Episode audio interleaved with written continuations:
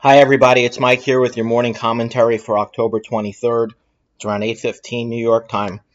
S&P futures pointing to a slightly lower open today. Nothing drastic, about a 20 basis point decline right now, about 5.5 points. So right now the index, the key level on the index to watch on the futures is around 29.80. SPX cash, the key level to watch is going to be around 29.90 or so. That's where we can get a complete gap fill from the move higher on the 21st. Certainly nothing drastic out there. I think the general trend in the market still overall is to be higher.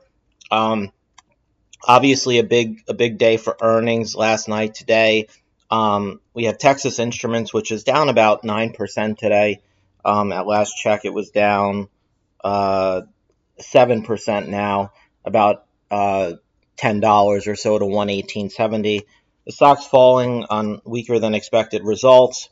You know, I feel like this is a normal occurrence for Texas Instruments every quarter, where the stock moves lower. But then again, the stock never seems to have a problem, you know, continuing to grind higher. The one level of concern here is that the stock looks like it may be breaking an uptrend that's been in it now for some time, going back to June. So I think you have to be careful here with Texas Instruments. There's probably room for it to fall right now based on what I'm seeing. Resistance support should come around 121 or so. We're already trading a little bit below that in the pre-market. So if we open below 121, we're probably looking for some support right here around 114 or so.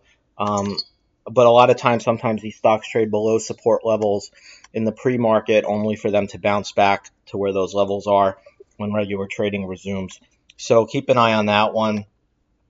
Also today, trading lower right now, we have, obviously a lot of the semiconductor names, On Semi, Maxim, Analog Devices trading lower.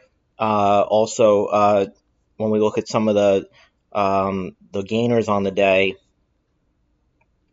we have Teradyne moving higher, which is the opposite side of the spectrum, right? Because they're a semiconductor they're a manufacturer of supplies. They're up about 5%.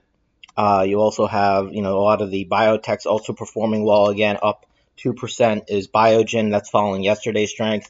STAP is trading up a little bit higher. Considering that it's up about 60 basis points, but consider it was down sharply in the after hours. So I think it's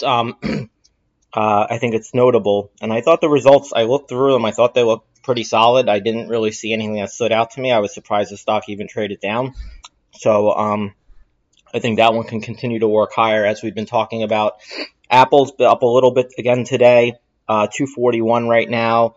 The stock just continues to move higher into earnings, and that always gets me a little bit concerned when stocks have such big runs going into results. It just means expectations are getting really kind of out there. So I think at this point, if you're thinking about where it can go to, I think logically speaking, just from a round number standpoint, 250 would make sense.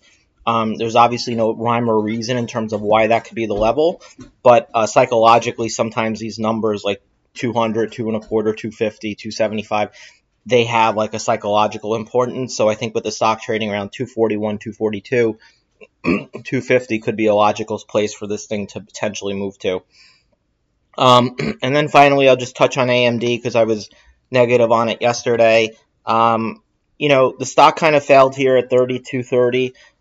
It's breaking an uptrend this morning. I expect it to be weaker with the rest of the semiconductor space, potentially trading down to around 29.40. So keep an eye on that one. Otherwise, that's going to be all for today. Just wanted to change the pace up a little bit. And we'll be back for those of you that get the midday commentary around lunchtime. For those of you that aren't subscribers, we'll see you later tonight. Bye.